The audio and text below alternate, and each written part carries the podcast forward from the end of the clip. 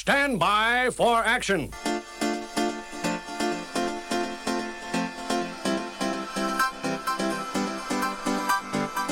Every show, we drop the needle on the tracks that were part of the mixed tapes and mixtapes of my 80s and 90s. Tunes that followed me on the train in the morning, on the way to my adventures on the weekend, and all the times in between. Please join me as I share a track from the record box, what I remember, a little bit of history, and a hell of a lot of nostalgia.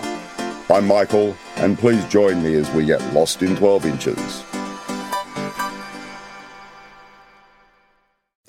and drop. Oh, how I do enjoy a bit of an orchestral flourish.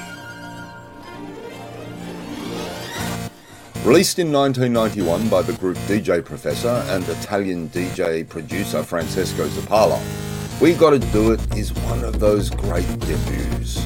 A statement of intent by all involved. And that's about it. Well, I could talk about the fact that in most markets, the 12 inch came with the following track list Side A, We Gotta Do It, Mix in Mix. And the B side had We Gotta Do It Techno Jazz Mix and We Gotta Do It Jazz Master Mix. That is except the fourth and Broadway release in the UK, which came with the full tilt mix, which is what you're listening to now.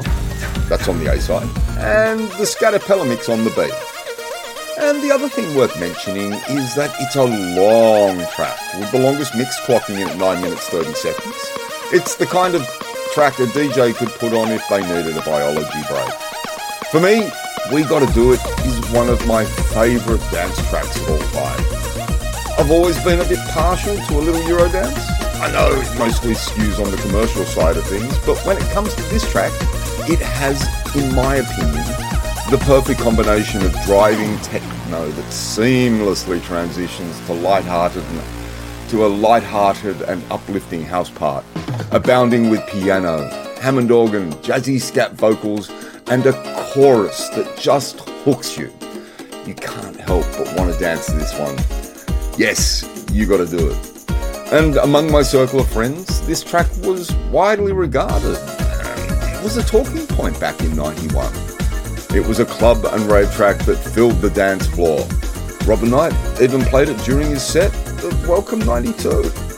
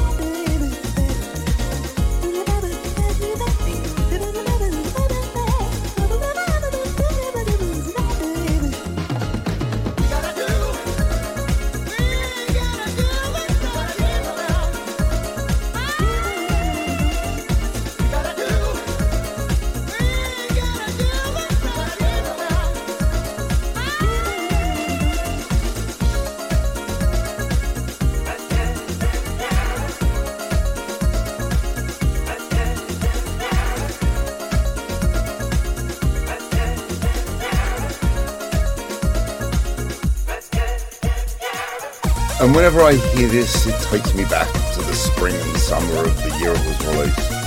I was living on the eastern side of Crown Street between Oxford and William Streets, just opposite Bar Reggio. I was 20 years old, and for me at that time, this was the best address I could have hoped for. I had everything I needed within walking distance food, work, bars, fun, and the fun started on Friday night on Oxford Street. I was working at the Cartoon Gallery in the QVB at the time. It was a regular retail job and I would be finished at half five. Remember, back then it was only late night shopping on Thursdays, with only supermarkets keeping longer hours. Which was good for me as I could go to the IGA at the start of Oxford Street to pick up some food and supplies for the evening. This would usually consist of some prepared meat dish, say beef olives, stuffed chicken breast, chicken, some kebabs, um, some vegetables, and a frozen Lee, frozen Sara Lee pound cake. I'd get home around 6.15. usually to find my housemate Dave and his girlfriend sprawled on the brown velvet sofa watching TV. I'd dump the food in the kitchen, turn on the oven, have a shower, then head up to my sparsely furnished room and get changed from my baggy work jeans into my baggy going out jeans. What am I talking about? They were the same jeans, but that's a tale I'm yet to tell. It was usually around this time that Wal and Natasha would show up. Natasha was working as an office admin in North Sydney, and Wal would meet her after work. When they showed up, I'd start cooking. Natasha would usually have a new track she picked up during the day, and we'd put that on while we ate. Bellies full, we'd head out to start the evening proper. We were spoilt for choice of venues to start our evening, though I was rather partial to the Burdekin. Its large bar in the centre of the room, surrounded by stools shaped like large leather punching bags, it had a great vibe. Never too full, and it was always playing the right kind of music. Sometimes we'd venture up to the cr- corner of Crown and Campbell, to the Bentley Bar.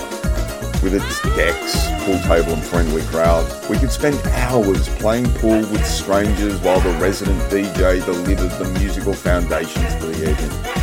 Around the corner was Taylor, uh, Taylor Square was Kinsela's, the formal funeral home that was converted to a restaurant, or should I say brasserie, and bar in the 1980s. And depending on which way we were coming, this would sometimes be a stop in our journey. Our destination for the night was usually Mars on Oxford Street. Friday night was Flow, a Raiders club night. Mars was located on the first floor above a newsagent's, just down from the Hollywood Cafe. The bouncers on the door were the same crew that provided security at most of the Saturday raves. So we got to know them over the last few months. Upstairs it was dark. A long bar and seating area at the back of the building, while the front there was a there was a dance floor with a raised DJ booth against the wall. Above the dance floor was an array of disco lights. As a group, we'd split our time between the dance floor, the bar area, and the street outside. When things got a little hot inside, we would head outside to cool down and have a conversation without having to scream at each other. Though Mars was our usual destination, it wasn't the only place we'd frequent on a Friday night. Down on Crown Street, Spago's, with its two floors and interconnecting rooms and corridors, was a great place to get up, get up to mischief. And they had merge running at the same time, and we'd flip between the clubs. Alternately, uh, every second Friday, Sugar Ray presented Evolution down at the Harbourside Brasserie on P1. This was usually a more upmarket music venue down on Sydney Harbour, right under the bridge. Ray would headline and have guest DJs joining him, the usual crowd Joe, Phil, Robin. It was down here we met Orbital a couple of nights after they played at Welcome 92. It was after that night that they recorded the sound of Sydney's iconic crossing signal to be used on the track Walk Now from the Brown album. These nights were full of fun, but that would change as we moved from 1991 to 92. And now it's time to answer the question I ask every episode. Would We Gotta Do It end up in my monthly playlist if the algorithm picked it for me? There's no doubt on this one. Of course it would. In my opinion, this song is a bona fide classic that doesn't get the appreciation it deserves.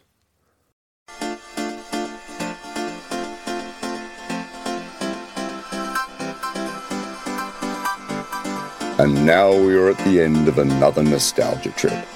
If you've enjoyed listening to me ramble on, please subscribe to get notified when I release new episodes. I'm on all the socials, so check me out there. Thanks for listening to Lost in 12 Inches. I'm Michael, and as I always say, testicles.